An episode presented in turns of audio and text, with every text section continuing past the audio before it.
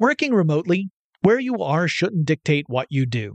Work from the road by turning your vehicle into a reliable high-speed data Wi-Fi hotspot with AT&T in-car Wi-Fi.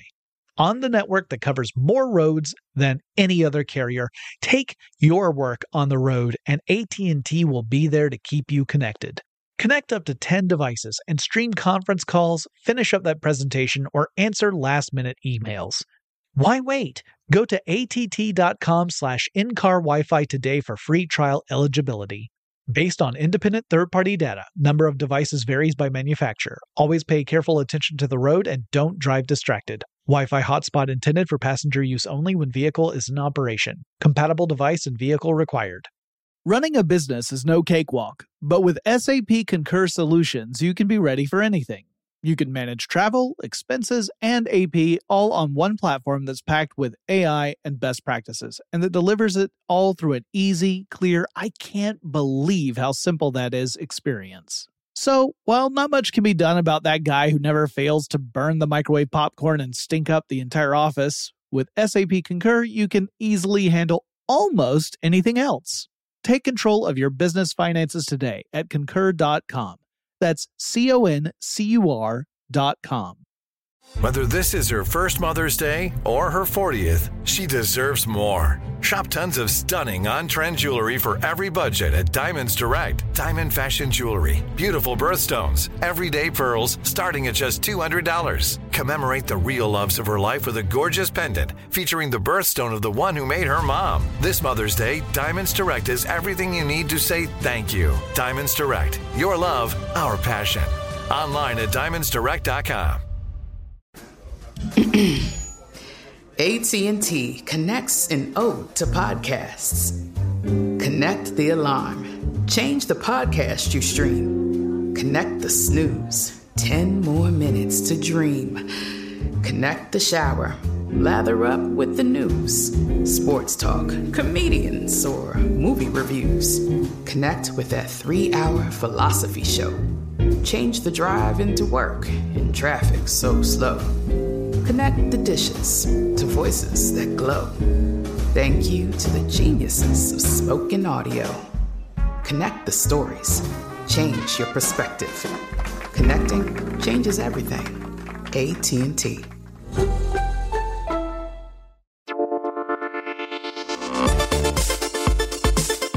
Welcome to Tech Stuff, a production from iHeartRadio. Hey there, and welcome to Tech Stuff. I'm your host, Jonathan Strickland. I'm an executive producer with iHeartRadio, and I love all things tech. And yesterday, I published a tech news episode. Oh, uh, today's date, by the way, is July 28th, 2021, in case you're listening in the future. But yes, on July 27th, I, I published a tech news episode and mentioned in that episode a story, a fairly amusing story, about how Alienware, which is the, the Dell Computers subsidiary that focuses on building you know, gaming PCs, recently acknowledged that the company was going to have to void orders from certain, you know, regions for a selection of gaming rigs. And that these regions included six states. Those states are, by the way, California, Colorado, Hawaii, Oregon, Vermont, and Washington state. Now, the reason that Alienware was going to have to cancel those orders is that these particular models of these particular gaming computers exceed the energy consumption rates that are allowed by those states' regulatory bodies. So, in other words, these states have limits on how much electricity a computer system is allowed to consume per hour. And these particular computers exceed that. So, if you prefer to look at it a different way, these computers are too powerful or really too power hungry, and are thus illegal in six states. Now, that's being a bit hyperbolic, but it's also a way to spin this that could make those computers seem really cool, right? Like if Alienware said, it's a computer so fast it's illegal in six states, that could sell a lot of computers.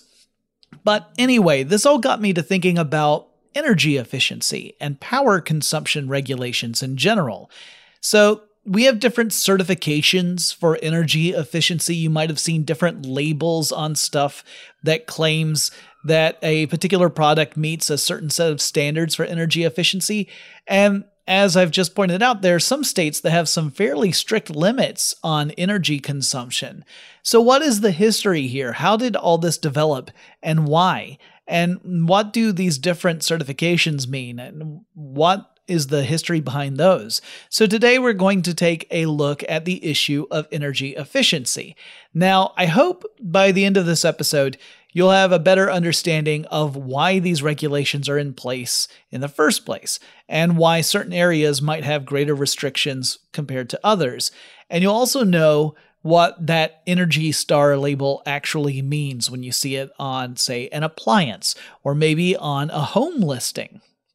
So, this episode, like most of my episodes, is going to focus largely on the United States because that's where a lot of this evolved. But there are other regions of the world that have similar stories. It's just that to cover a global approach to this issue would require an entire podcast series, not just an episode.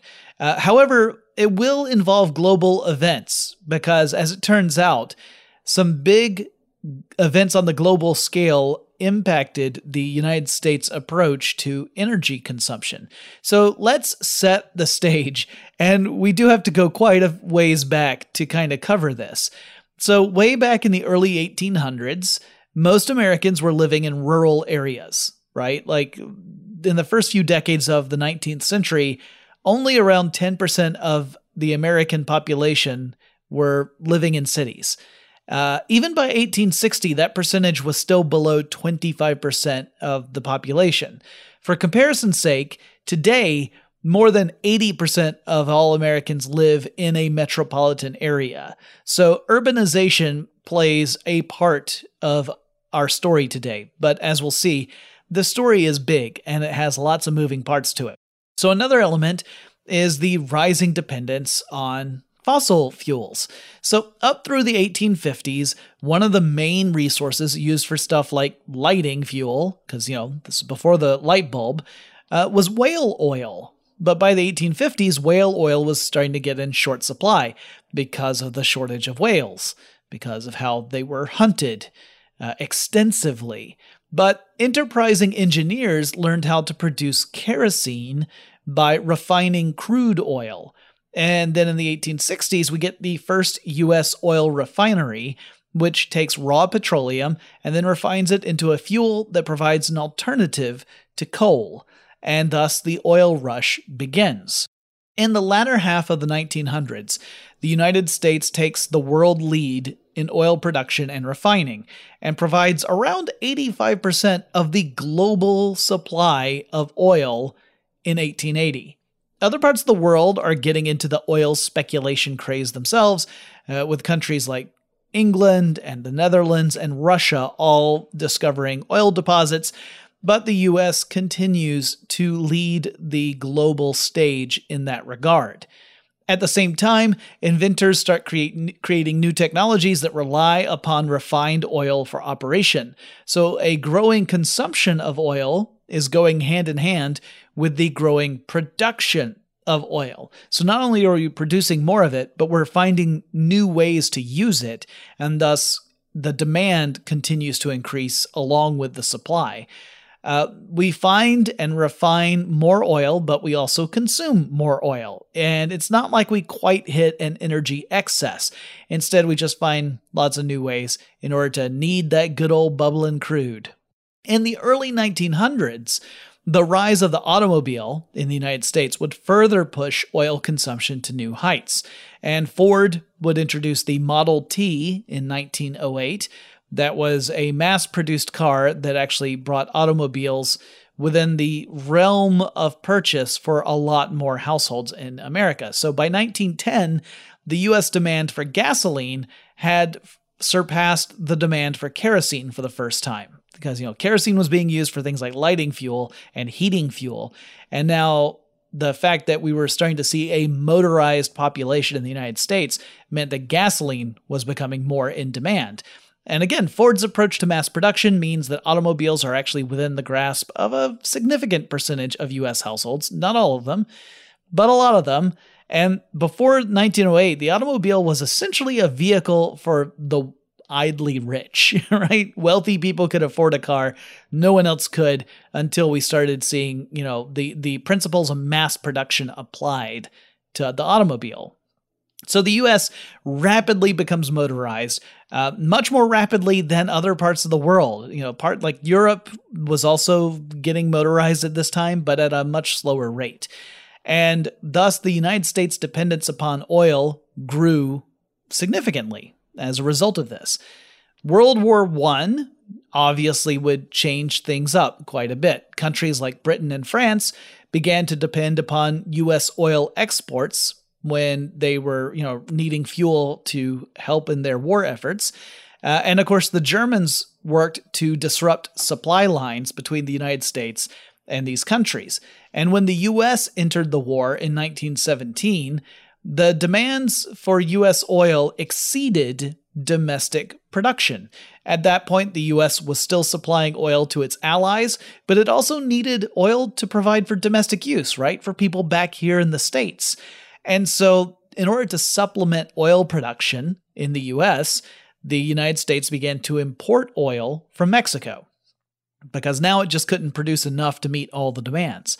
By 1919, the U.S. Geological Survey comes up with a startling uh, revelation, an incorrect one, as it would turn out, but they didn't know it at the time. And that revelation was that the United States' supply of oil was going to run out within a decade. So by 1929, oil reserves were going to be gone. Now, at that point, the United States was producing around a million barrels of oil every day, and consumption rates meant that 90% of that oil was being consumed domestically. So, again, that means that only 10% of US oil was available as an export. Uh, everything else was was immediately being used because consumption rates were on the rise.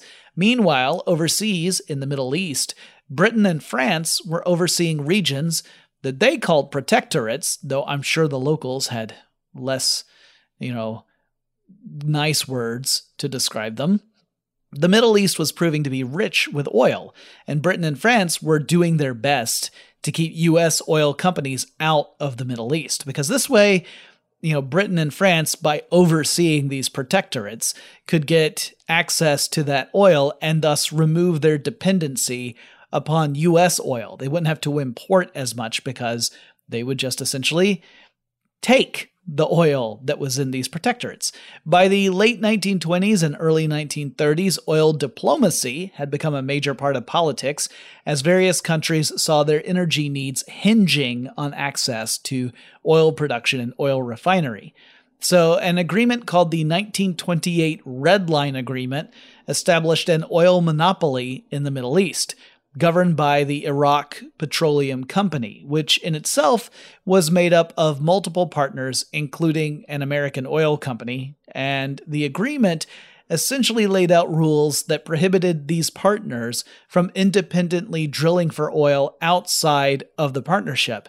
You know, within this specific region of the Middle East that was defined by this red line. And they were all supposed to engage in what was called a self denial clause. So, if any one partner of this group were to pursue oil interests within this region, that partner would then be obligated to share that with other partners. They could not claim it for their own. Every partner within this uh, this organization uh, would have equal right to it. This Iraq Petroleum Company, and again, that was essentially a cartel. It was the the one authority for how the oil in this region could be uh, exploited. However, it turned out that the back in the United States, that geological survey that said the U.S. was going to run out of oil was totes wrong, and in fact, the U.S. would begin to produce a surplus of oil, and that meant that the supply actually outpaced the demand for oil, and thus, if you have a lot of supply and lower demand, prices drop and oil pl- prices plummeted. Now, the government tried to respond to this by putting in quotas for oil production, saying don't produce more than X amount. in order to limit the effect of these price drops. Like, so this was to protect oil companies from, you know, having financial disaster because suddenly the stuff they provide is so plentiful that they can't make a profit off of it anymore. Uh, by the way, the Supreme Court would later overturn those quotas. But then we get up to World War II, which obviously really complicated things. Uh, for one thing, Mexico took the step of nationalizing oil production within that country, something that many other countries would do in the following years. And in the process, Mexico revoked U.S. oil concessions, which was a move that the U.S. did not counter for fear that if it did counter that, if it put any sort of political pressure on Mexico, it might push Mexico to align with the Axis powers in World War II. So again, politics plays a huge part in this. Now, during World War II, the United States begins to ration various resources and luxuries, and one of those resources is gasoline. The US government issues gas coupons, which limits how much gasoline citizens are allowed to get, and also institutes a national speed limit of 35 miles per hour, again, to cut back on consumption. Uh, you know, the, the, the slower speeds would mean less fuel consumption, even over great distances. Now, by the end of World War II, this would completely do a 180. At that point, consumption would boom. Returning soldiers start buying homes and houses and appliances. At least, you know, if they were white, they were able to do that. Uh, there's plenty out there about the unfair practices that disproportionately harmed people of color who were coming back from World War II. Anyway, there's a proliferation of inventions around this time that gain popularity. Everything from air conditioners to refrigerators to televisions to brand new automobiles, including gas guzzlers. And here's the thing at the time, there was plenty of oil to power all that stuff, whether it was, you know, using oil in the process of electricity generation or oil being used in order to refine it into gasoline. There was enough to go around. It was a time of plenty. The US also starts to reach out to Saudi Arabia at this time and establish connections just as that nation was discovering enormous oil fields within its borders. It would actually take a, a few years before the United States would import a massive amount of oil from Saudi Arabia, but this is where the foundation was laid in the mid 1940s. And from 1945 to 1950, we see a transformation in the United States. The increased consumption requires more oil than the US can produce. Finally, demand is actually outpacing supply. So in 1945, the US is a net oil exporter because it's producing more than it needs. But by 1950, it's a net oil importer, bringing in nearly a million barrels of oil every day. This was just the beginning of a trend that would see the US import more and more oil from other nations, including the Middle East. In 1952, the Prime Minister of Iran, Mohammad Mossadegh, nationalized the oil industry there. Not by coincidence, just two years later, there's a military coup in Iran supported by British and US intelligence. By the end of 1954, there's a new Iranian government headed by a Shah who agrees to allow US oil companies to manage Iran's oil industry. So technically, the companies don't own the oil, but they're allowed to manage the industry. Uh, this, you know, this is again another one of those cases where you see energy and politics just tightly inter- intertwined here. Then we get to the Suez Crisis, which was a very complicated affair that's best left to some other podcast than mine. And by 1959, the US faces another oversupply of oil. So President Eisenhower issues an import quota, and that limits foreign imports of oil to no more than 9% of domestic production, saying, all right, well, let's not bring in more and, and completely destroy this economy. Uh, while we'll have plenty of oil for our energy needs, we would also, at the same time, undermine the industry that it's built upon. So, the following year, in 1960, a group of countries, including Saudi Arabia, Kuwait, Qatar, and Iran in the Middle East, and as well as Venezuela in South America, all form a group called the Organization of the Petroleum Exporting Countries, or OPEC. Now, the reason that they did this was that the United States and various nations in Europe had been essentially dictating things like oil prices without actually consulting these countries. In fact, a lot of the countries where the oil was coming from. And so these these nations like the United States and, and various countries in Europe were largely seen as being exploitative. They were exploiting the resources of these other oil producing countries for their own advantage. Now, it would take several years before OPEC would actually have enough political leverage and economic leverage so that countries like the United States would even really pay attention to them. But that would come to pass. And then we move ahead by like a decade, a little more than that, and we come to a conflict that, depending upon your perspective, you might call the Yom Kippur War, or you might call it the Ramadan War. You might call it the 1973 Arab Israeli War. That conflict began on October 6th, 1973, and it lasted until October 26th of that same year. Now, this was the fourth in a series of major conflicts between Israel and various Arabic nations in the Middle East. And it largely stemmed, this particular one largely stemmed from a demand that uh, Egypt was making to Israel. Egypt was telling Israel to return certain territories that Israel had received in the previous conflict, the Six Days War, and Israel declined that demand, and then hostilities followed. Well, a full discussion of these conflicts again goes well beyond this show. I imagine the hosts of Stuff You Missed in History class would put together a phenomenal breakdown of the incredibly complicated scenarios that led to these conflicts. But for our purposes, the salient point here is that on October 19th, two weeks into the conflict, the then U.S. President Richard Nixon sent a request to Congress to extend $2.2 billion worth of emergency aid to Israel, which was a move that Arabic countries would protest. I'll explain more, but first, let's take a quick break. Working remotely, where you are shouldn't dictate what you do. Work from the road by turning your vehicle into a reliable high-speed data Wi-Fi hotspot with AT&T in-car Wi-Fi. On the network that covers more roads than any other carrier, take your work on the road and AT&T will be there to keep you connected. Connect up to 10 devices and stream conference calls, finish up that presentation, or answer last-minute emails.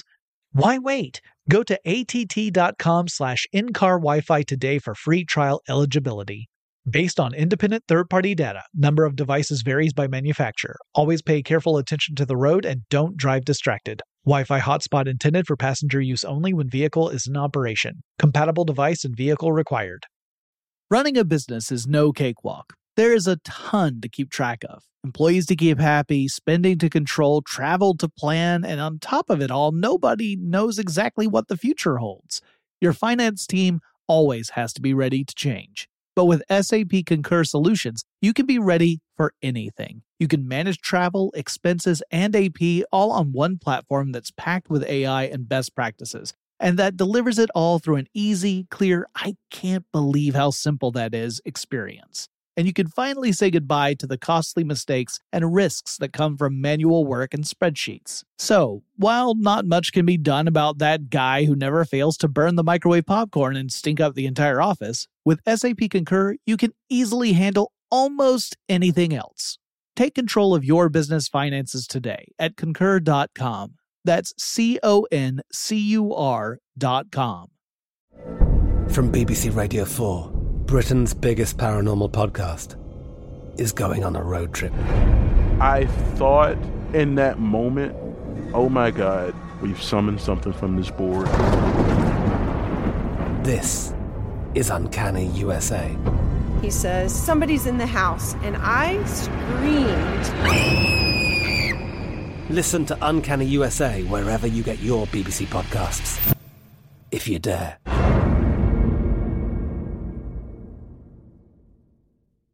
When you think about the future, what kind of technology do you envision? Whatever the future holds, artificial intelligence will undoubtedly be at the heart of it all. Join Graham Class as he hosts season two of Technically Speaking, an Intel podcast from Ruby Studio in partnership with Intel. Explore the future of technology that's rapidly evolving our world today with the help of AI. There is still so much work and research needed to fully understand the power and potential of AI. And Intel is at the forefront of implementing AI and revolutionary technology that's changing the world we live in for the better.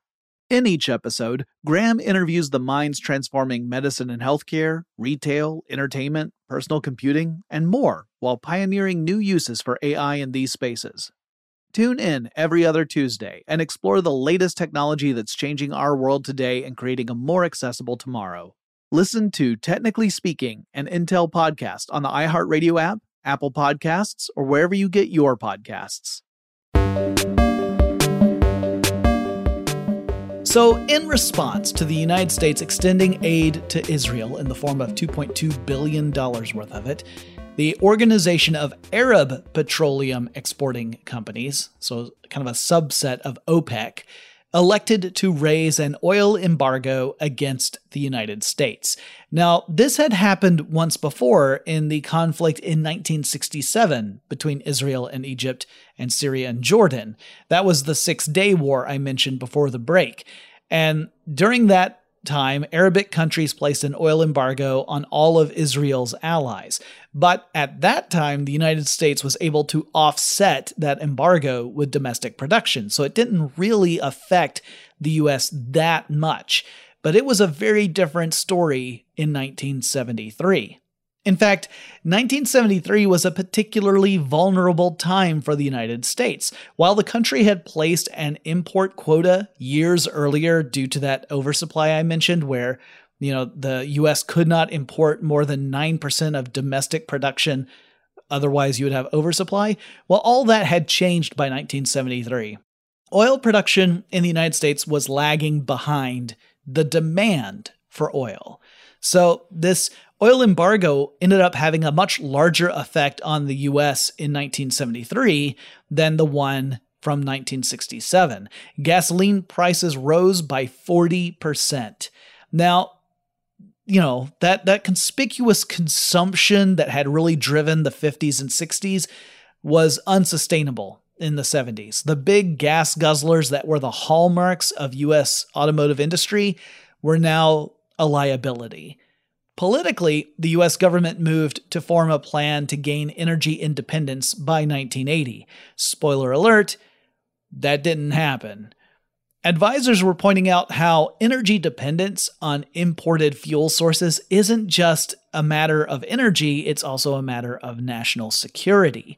And so, in the early to mid 1970s, we saw the first programs launch dedicated to improving energy efficiency and lowering energy consumption. The oil embargo lasted until March of 1974, but the effects of that embargo would stretch on much further. The experience really emphasized a need to reduce energy consumption so that when things are tight, the US economy would not grind to a halt. And so we started seeing some big changes. Like here in the United States, one major change that happened was the US government passed a mandate that capped highway speeds to 55 miles per hour. Now, these days, that's not necessarily the case. It can vary from region to region, but as a kid, I remember that all highways had that as the top speed limit 55 miles per hour. At the time when I was a kid, I just assumed that those limits were there because somewhere some number crunchers figured out that there was a balance between letting people get to where they needed to go within a timely fashion and cutting down on the severity of traffic accidents. Except it wasn't really about safety, it was about conserving gasoline consumption. That's why that speed limit was there. Now, the state of California would lead the way when it came to setting energy efficiency standards. The state established energy consumption standards starting in 1974. California has the largest population of the 50 states here in the United States, and the energy crisis was keenly felt in California, especially when it comes to gasoline. The matter was somewhat mitigated in that most of California actually has a pretty mild climate, so that reduces the need for energy consumption on a per capita basis for things like heating and cooling. That's not as big of an issue in California during most years. During the era of climate change, it's a different story, but we're talking about the 70s here. So the key here is that California has frequently led the pack when it comes to energy efficiency and power consumption policies. In 1975, two really big things happened that relate to this podcast. One is that I was born, and without me, this episode wouldn't exist. I wouldn't be here to talk to you. But the more important thing for this topic is that the United States government passed the Energy Policy and Conservation Act, the goals of this piece of legislation were many. One was to give the president more executive options in the face of an energy crisis in order to speed up the response process. So if something goes wrong, the president can do something about it quickly without having to go through all the the the bells and whistles that you would normally have to do. Another was to increase U.S. energy production while simultaneously lowering energy consumption. So produce more, but use less, in other words. Part of that focus was on creating rules about efficiencies with a large focus on automobiles. This is where we start to see rules for a minimum miles per gallon rate for vehicles. So, in the early 1970s, the average miles per gallon rate for a passenger car in the United States was around 13 to 14 miles per gallon, which is pretty bad. And there were some gas guzzlers that were way worse than that. The new legislation set standards that car manufacturers would need to meet in order to, you know, sell their cars or to receive certain incentives or subsidies. And in 1978, that minimum was set at 18 miles per gallon and it went up each successive year, like with it reaching 27.5 gallons by the mid 1980s. Now, the law also gave authority to the newly formed Department of Energy in the United States to set energy conservation standards for equipment and appliances. So, the Department of Energy began to set minimum efficiency standards for a selection of different technologies. In 1978, an oil workers' strike in Iran escalated to an outright revolution, with the Iranian Shah fleeing in 1979 and the country coming under new leadership, the Ayatollah. And in addition, a group of Iranian students seized the U.S. Embassy in Tehran in 1979 and took more than 60 Americans hostage. The US President Jimmy Carter leveled an embargo on oil imports from Iran, and oil prices escalated to more than twice the going amount as a result. Following that was an oil shortage in the United States with long lines at gas stations and super high gas prices. President Carter signed the Energy Security Act, which encouraged the pursuit of fossil fuel alternatives. Now, at this stage, the reason for doing that was primarily because of the continuing political and economic dependence upon fossil fuel imports. It was not because of the environmental impact of fossil fuels. That also is a factor, but the main concern here was if we're dependent upon fossil fuels and we're getting a significant percentage of our fossil fuels from foreign sources, and then foreign conflicts break out, we're kind of up the creek, so we need to find a different way. And that's why this act was about looking into alternatives for fossil fuels. In this era, there was a lot of activity, uh, there was a lot of innovation, and there was a lot of failure in the realm of energy efficiencies and lower energy consumption. By that, I mean organizations attempted to take some steps towards energy conservation, but with varying degrees of success.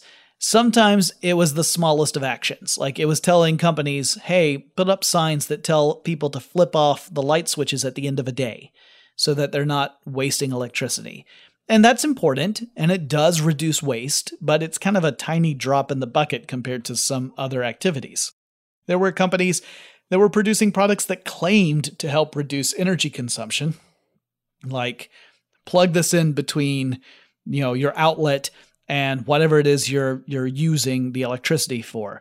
Like this would be a go between that somehow would magically reduce the amount of electricity you were consuming. But a lot of these were of dubious effectiveness and amounted to little more than a black box that didn't really do anything at all. Uh, so they were scams, in other words. Most of them were. This is something we still encounter today, in fact. Manufacturing companies were having a little bit more impact.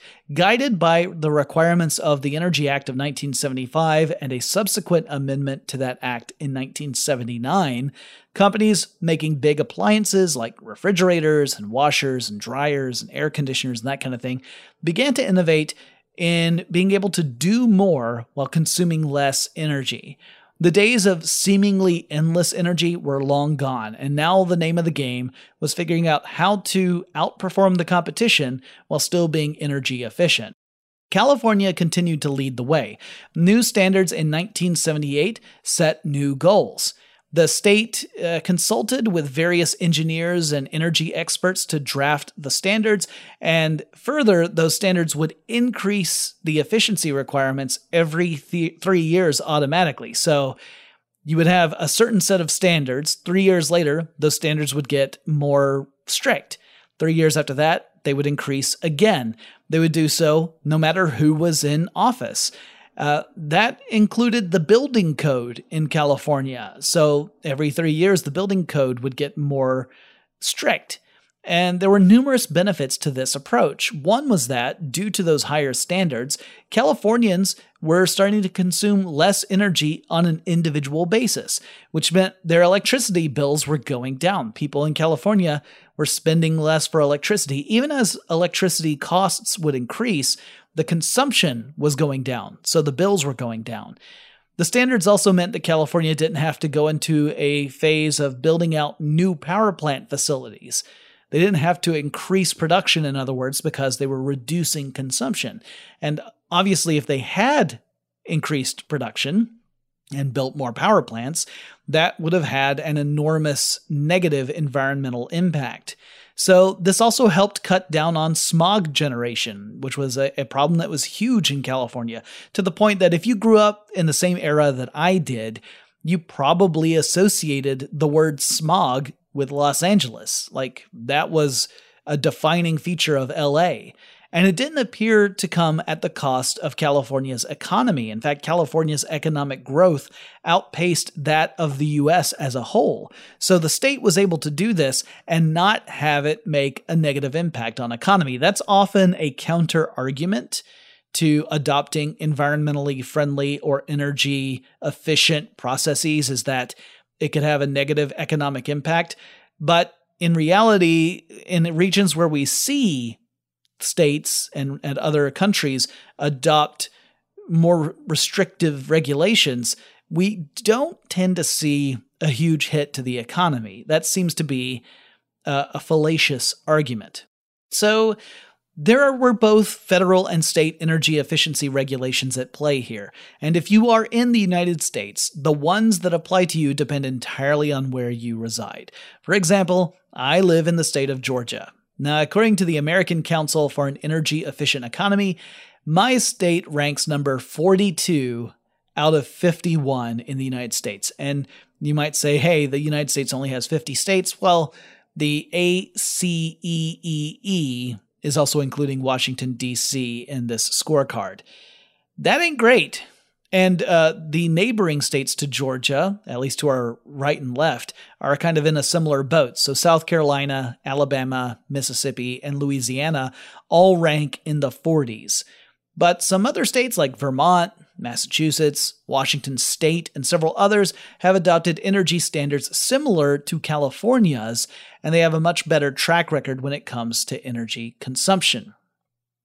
Now, before I move on, I should also point out that you can't just compare apples to apples. There are a lot of factors at play here. For example, the southeastern United States has a climate that's pretty brutal for about half the year. Although with climate change, I think we've got some pretty stiff competition now. But we often have very hot, very humid summers, and that means we're frequently using more energy to keep cool during those months. But honestly, over the past few years, we've seen a lot of areas of the country hit just as hard, if not harder, than we are. So that story is changing over time. Now, I've got a lot more to say about energy efficiency, but before I get to that, let's take another quick break. Working remotely, where you are shouldn't dictate what you do. Work from the road by turning your vehicle into a reliable high-speed data Wi-Fi hotspot with AT&T in-car Wi-Fi. On the network that covers more roads than any other carrier, take your work on the road and AT&T will be there to keep you connected. Connect up to 10 devices and stream conference calls, finish up that presentation, or answer last-minute emails. Why wait? Go to att.com slash in-car Wi-Fi today for free trial eligibility. Based on independent third-party data, number of devices varies by manufacturer. Always pay careful attention to the road and don't drive distracted. Wi-Fi hotspot intended for passenger use only when vehicle is in operation. Compatible device and vehicle required. Running a business is no cakewalk. There is a ton to keep track of employees to keep happy, spending to control, travel to plan, and on top of it all, nobody knows exactly what the future holds. Your finance team always has to be ready to change. But with SAP Concur Solutions, you can be ready for anything. You can manage travel, expenses, and AP all on one platform that's packed with AI and best practices, and that delivers it all through an easy, clear, I can't believe how simple that is experience and you can finally say goodbye to the costly mistakes and risks that come from manual work and spreadsheets. So, while not much can be done about that guy who never fails to burn the microwave popcorn and stink up the entire office, with SAP Concur, you can easily handle almost anything else. Take control of your business finances today at concur.com. That's C O N C U R.com. I'm Katya Adler, host of The Global Story. Over the last 25 years, I've covered conflicts in the Middle East, political and economic crises in Europe, drug cartels in Mexico. Now I'm covering the stories behind the news all over the world in conversation with those who break it. Join me Monday to Friday to find out what's happening, why, and what it all means. Follow The Global Story from the BBC wherever you listen to podcasts. When you think about the future, what kind of technology do you envision? Whatever the future holds, artificial intelligence will undoubtedly be at the heart of it all. Join Graham Class as he hosts season two of Technically Speaking, an Intel podcast from Ruby Studio in partnership with Intel. Explore the future of technology that's rapidly evolving our world today with the help of AI. There is still so much work and research needed to fully understand the power and potential of AI and Intel is at the forefront of implementing AI and revolutionary technology that's changing the world we live in for the better. In each episode, Graham interviews the minds transforming medicine and healthcare, retail, entertainment, personal computing, and more while pioneering new uses for AI in these spaces. Tune in every other Tuesday and explore the latest technology that's changing our world today and creating a more accessible tomorrow. Listen to Technically Speaking, an Intel podcast on the iHeartRadio app Apple Podcasts, or wherever you get your podcasts. So, I've mentioned a couple of things here about energy efficiency and the factors that that play a role, but there are a lot of other complicating factors that also come into play. So the economic and political issues with oil provided the initial urgency to move toward energy efficiency, but then there was also this growing awareness of the environmental impact of fossil fuels that was developing around the same time. Now, there were environmental activists working hard in the 1960s and 1970s, of course. But uh, you know, the I think an event that really brought this issue into the national focus was a man-made disaster that happened in 1989. That's when the Exxon Valdez an oil tanker carrying more than 10 million gallons of crude oil struck a reef off the coast of Alaska and spilled its contents into the region, and it caused an unprecedented man made environmental disaster. So, this was in the news day after day, complete with disturbing videos of the impact on the Alaskan coastline and the wildlife and it would stand as the worst oil spill in American history until 2010. That's when Deepwater Horizon, when that oil platform released even more oil in the Gulf of Mexico, but arguably the Valdez was one that was far more visible because of the impact it had on that region. Now, while these were acute disasters with a, a truly enormous scale, there was this growing understanding in the general public as to the effects of fossil fuels on the environment in general, even without disasters. The idea of greenhouse gas emissions, of the emissions of various chemicals that could lead to acid rain, like these were things that were starting to become clear in the American consciousness around this time. And so, around the late 80s and early 90s, we saw the conversation around energy consumption include not just energy costs and efficiency, as in you can save money by switching to, you know, more efficient technologies, but now we also had environmental impact become part of the conversation. So the story gets a bit more complicated, in other words. And interestingly, these days, you're far more likely to see energy efficiency conversations contextualized as an environmental issue, which, don't get me wrong, it is an environmental issue, but it's also all these other things that we've already talked about. You know, it's also a national security issue, it's an economic issue, it's a political issue, etc. It's all of these things at the same time. Personally, I believe if you reduce it down to just one factor, it's misleading. Now, admittedly, it's way easier to talk about if you reduce it down to one. You know, that, that makes it uh, easier to message, but it, it actually reduces how important this is on multiple fronts. So this brings us up to 1991. That's when the Environmental Protection Agency, or EPA, introduces a program called Green Lights. The EPA formed on December 2nd, 1970, under the executive order of President Richard Nixon. And the purpose of the EPA was to consolidate the U.S. government's environmental responsibilities. The government was responding to various environmental crises and issues, and this was a, a way of kind of focusing the government's role with that regard. Now, over the years and over the various presidential administrations since 1970, the EPA's role has changed a great deal. But on January 16, 1991, it initiated the Green Lights program, which pushed for U.S. organizations, including companies and government agencies, to adopt energy efficient lighting. Now, at the heart of the matter here was energy waste. According to the EPA, 25% of all electricity consumption at that time was going to lighting. And stuff like incandescent light bulbs were highly inefficient, with most of that energy, the vast majority of the energy sent to these light bulbs, going into turning into waste heat rather than light.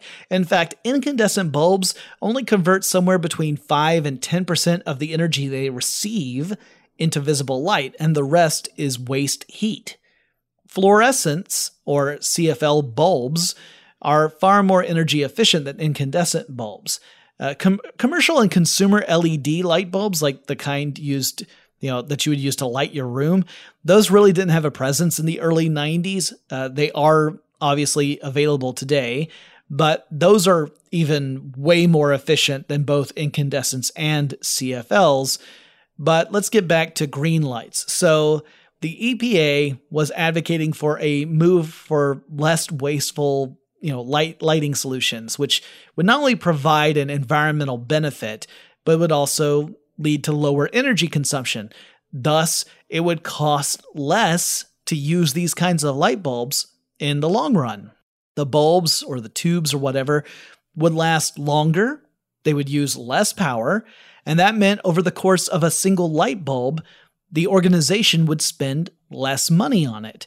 That would mean that the organization would actually profit off of cutting back on waste. It might be a higher upfront investment to buy CFLs over incandescents, but over the life of that CFL, you would more than save the money you would have spent on a larger number of incandescent bulbs.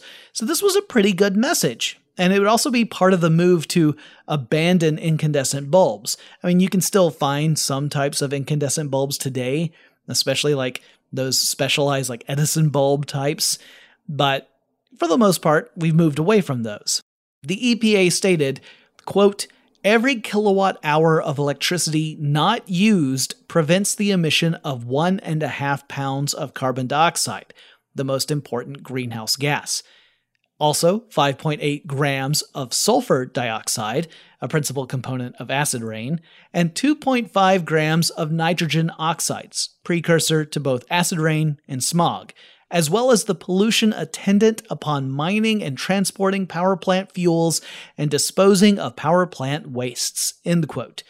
So the EPA was taking a pretty big picture approach with this messaging, of which I approve because when we get a really narrow focus, we miss out on a lot of stuff.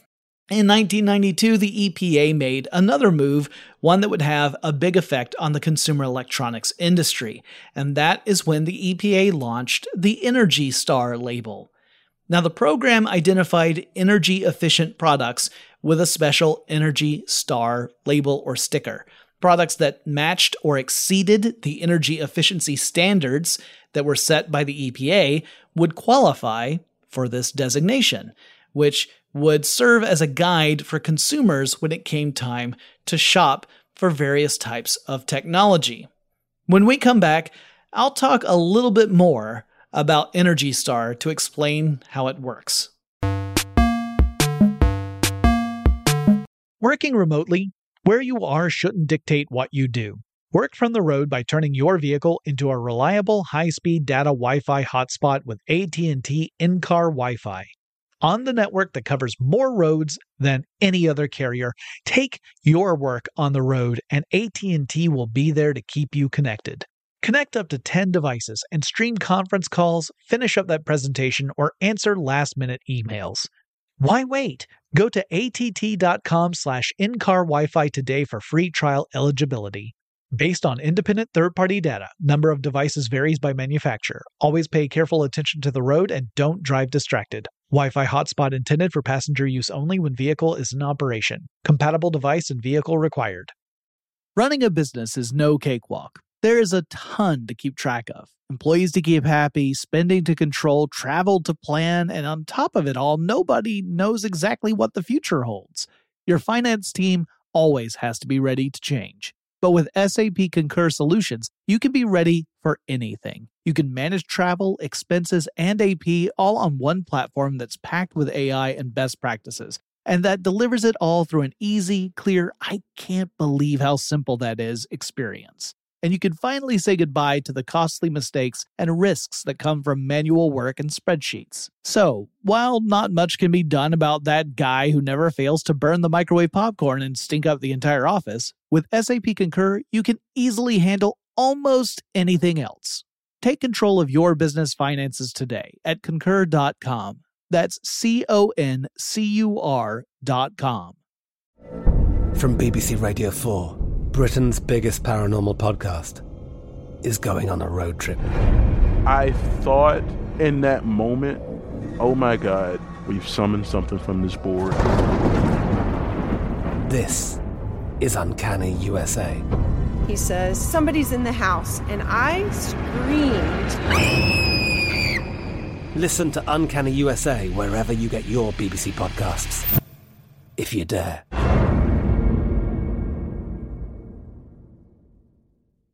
When you think about the future, what kind of technology do you envision? Whatever the future holds, artificial intelligence will undoubtedly be at the heart of it all. Join Graham Class as he hosts season two of Technically Speaking, an Intel podcast from Ruby Studio in partnership with Intel. Explore the future of technology that's rapidly evolving our world today with the help of AI. There is still so much work and research needed to fully understand the power and potential of AI and Intel is at the forefront of implementing AI and revolutionary technology that's changing the world we live in for the better.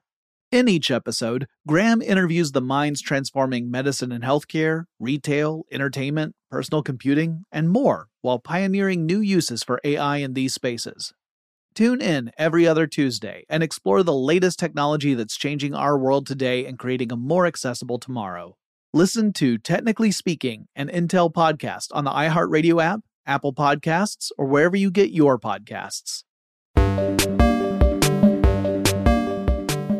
When the EPA first launched Energy Star, which would eventually actually incorporate the Green Lights program that that had launched the year before. Green Lights would then incorporate into Energy Star.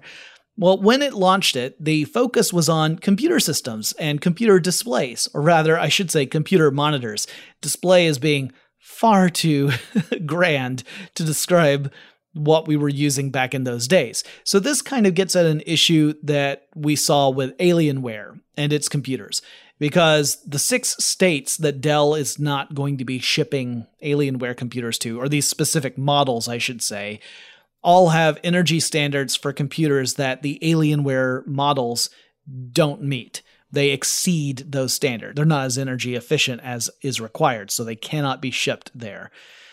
According to an EPA publication that was celebrating the 20th anniversary of the launch of Energy Star, the program was uh, apocryphally sprung from an office tour that the then director of the EPA's Atmospheric Pollution Prevention Division took back in 1990. So the idea is this director is walking around an office after hours just taking a look to see what's going on. And according to the story, he was upset that a number of the employees at the EPA were not shutting down their computers at the end of the day.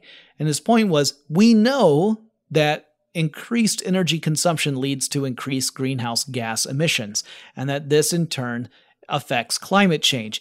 And yet, we, the people who know this and who are in charge of trying to protect the environment, are doing this. So the machines were continuing to run after hours, consuming electricity and thus contributing to air pollution. And so he saw the need to launch a program that would encourage technical solutions to human problems. If people were too lazy to turn off their computers, or if for some reason they believe that turning computers off and on again too many times would decrease the useful lifespan of those machines, there needed to be some sort of technology solution to encourage computer manufacturers to build in standby or low power modes that would engage automatically after some period of inactivity. Now, the EPA says this story is only kinda sorta true, and that there were, in fact, a lot of people working on ways to reduce greenhouse gas emissions and how to create a path for companies to go that particular route. It wasn't enough to say, this will cause less pollution there needed to be some economic incentives as well. So here's your proposition if you're the EPA.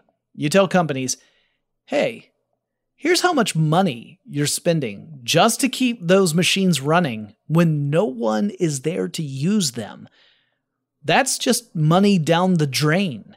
And businesses hate throwing money down the drain. Now, I mean, some businesses are actually pretty free with their cash.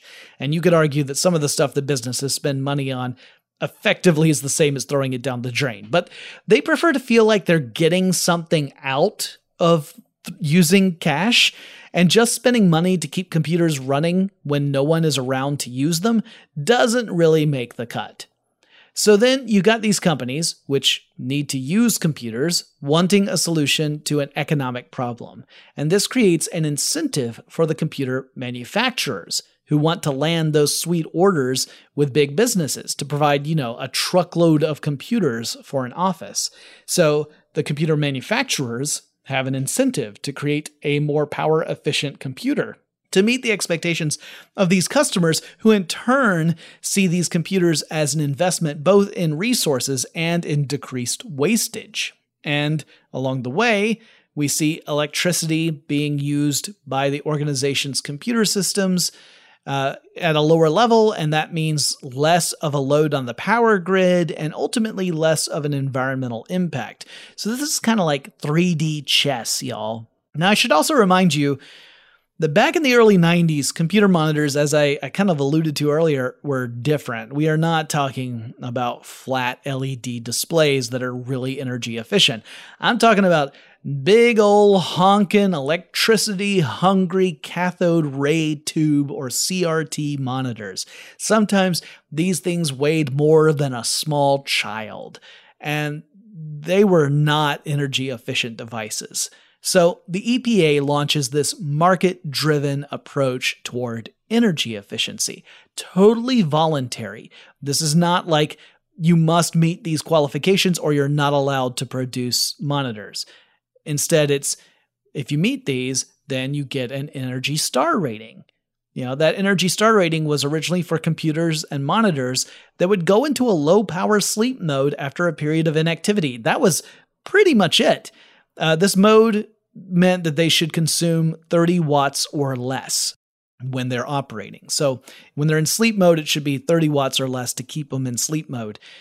As long as it met those criteria, then the Energy Star label could be slapped onto those products. And that Energy Star label would then give consumers the heads up regarding which systems were compliant with these specifications. Even if they didn't know what the spe- specifications were, they knew, oh, this particular monitor has an Energy Star label on it, which means it consumes less electricity. And no one was required to do this, it was totally voluntary. But following those specs meant a company could include that Energy Star label, and that became a marketing tool. And the program saw some early success, and before long, the EPA began to extend the Energy Star program to other types of technology. At first, it stuck around with office technology and then moved on to things like, like printers instead of just computers and monitors. So the idea here was that corporations and offices have a lot of technology in them and it gets a lot of use, right? And thus, if you get a few big companies to make the investment into lower energy uh, consumption, high energy efficiency products, that would have a bigger impact than trying to convince individual consumers to follow suit. So the strategy was that the companies would lead the way, and then consumers would also follow along. And for the most part, that was true. Consumers looking to save money on their electric bills, or those who were concerned about the impact that their lifestyle was having on the environment. And to be fair, there was some overlap with those two groups, they began to rely on the Energy Star label as one of the factors that would matter when they start making a purchasing decision. I mean, if you got to go out and buy a new fridge, it kind of makes sense that one of the criteria you consider is how much energy is that fridge going to require? How much is that fridge going to cost you in electricity bills over the course of you owning it? And getting one that's going to cost you less while having the features you want just makes sense. So the EPA expanded beyond consumer products with its Energy Star program, and in 1995, it extended the program to evaluate homes so that people looking to buy a house could look for homes that meet Energy Star specifications. So stuff like insulation and energy efficient doors and windows and all this kind of stuff would all count toward an Energy Star designation, which would tell the consumer, hey, I'm going to have to spend less to heat or cool this house uh, because of that label. And I have the good feeling of knowing that it meets these requirements and I'm going to be less wasteful and thus have less of a negative impact on the environment. Now, I think a big thing to take away from the Energy Star program was how it helped create a market based solution for energy efficiency. By creating a designation that gives consumers an idea of the impact of any particular product, the EPA created a way for manufacturers to try and stand out against the competition. And then that created a market pressure that meant other companies needed to follow suit or else get left behind. If your products do not meet those Energy Star standards and your competitors do, then you might see a negative impact in sales. And so Energy Star, in that sense, was a really big success. It pushed companies to create more energy efficient products. Meanwhile, we saw both the federal government and some states put into place tougher energy consumption standards. Uh, so in 2005, the US government passed the Energy Policy Act, that legislation set new appliance energy standards. It also created new tax incentives designed to encourage more efficient use of energy and lower energy consumption in general. Growing energy prices prompted another law in 2007 that was the Energy Independence and Security Act. This again increased standards in various areas regarding energy consumption, and as the name suggests, the goal is to find an equilibrium, or, or better case, in which the United States energy needs are met by the United States energy production, making it unnecessary to import stuff like oil from other countries. This was a big focus of the proposed hydrogen economy. The idea being that if the United States could transition from a fossil fuel based economy to one based on hydrogen, we would have no need to import oil from foreign sources. Of course, the problem there is that switching to anything besides fossil fuels is big and expensive and hard. We've got an infrastructure for fossil fuels that dates back more than a century. There's a lot of inertia that's built up there.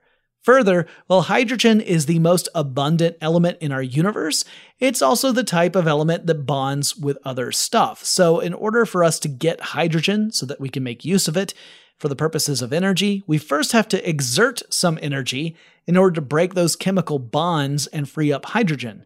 So, unless we do that in a way where the energy in the hydrogen is greater than whatever energy we had to pour into the system in order to get the hydrogen, you're at a losing proposition. But the hydrogen economy is really a matter for another episode, and in fact, I have covered it in the past.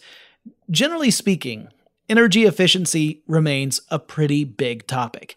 I would say that most of the time, we see this conversation revolve around the environmental impact of fossil fuels and the issue of climate change, and these are undeniably important and big and real concerns. And energy consumption definitely plays a part here, as electricity production makes up one quarter of total greenhouse gas emissions in the United States, and transportation is 29%, so even more than electricity, at least according to the EPA. So energy efficiency standards really matter here. They can make a huge difference.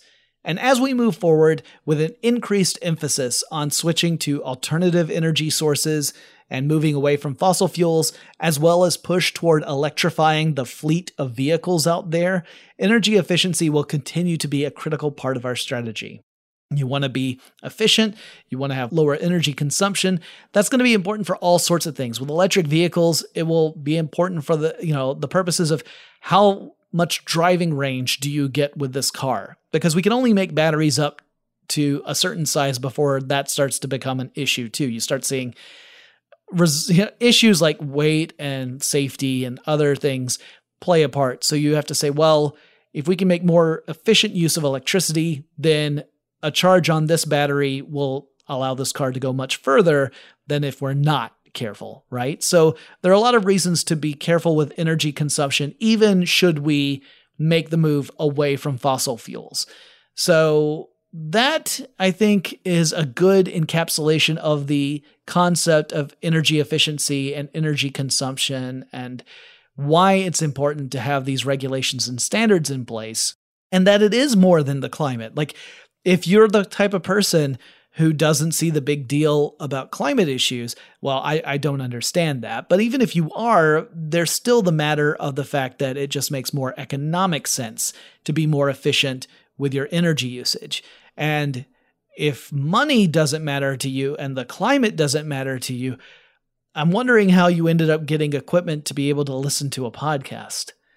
But anyway, that's it for this episode. I hope you learned something. I hope you enjoyed it. Like I said, there are a lot of complicated parts of this story that I hope are being covered in other podcasts because I would also love to hear them. Uh, and they are important for us to have a, an understanding of how we got to where we are and helps inform us of the decisions we need to make to get to where we want to be. All of that's really important. If you have suggestions for topics that I should cover in future episodes of Tech Stuff, I welcome you to reach out to me and let me know. The best way to do that is on Twitter. The handle for the show is TechStuffHSW. And I'll talk to you again really soon. Tech Stuff is an iHeartRadio production. For more podcasts from iHeartRadio, visit the iHeartRadio app, Apple Podcasts, or wherever you listen to your favorite shows. Running a business is no cakewalk, but with SAP Concur Solutions, you can be ready for anything. You can manage travel, expenses, and AP all on one platform that's packed with AI and best practices, and that delivers it all through an easy, clear, I can't believe how simple that is experience. So, while not much can be done about that guy who never fails to burn the microwave popcorn and stink up the entire office, with SAP Concur, you can easily handle almost anything else. Take control of your business finances today at concur.com.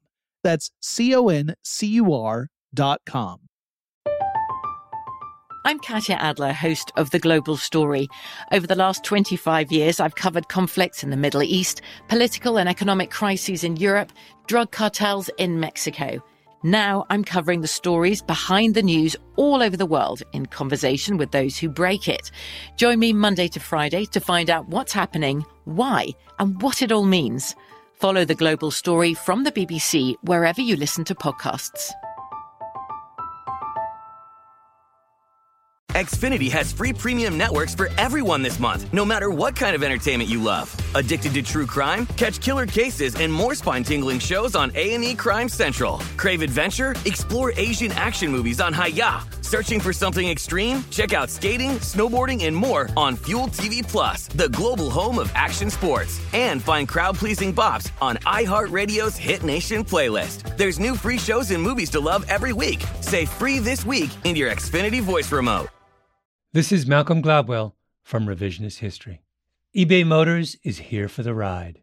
With some elbow grease, fresh installs, and a whole lot of love, you transformed 100,000 miles and a body full of rust into a drive that's all your own. Brake kits, LED headlights, whatever you need, eBay Motors has it.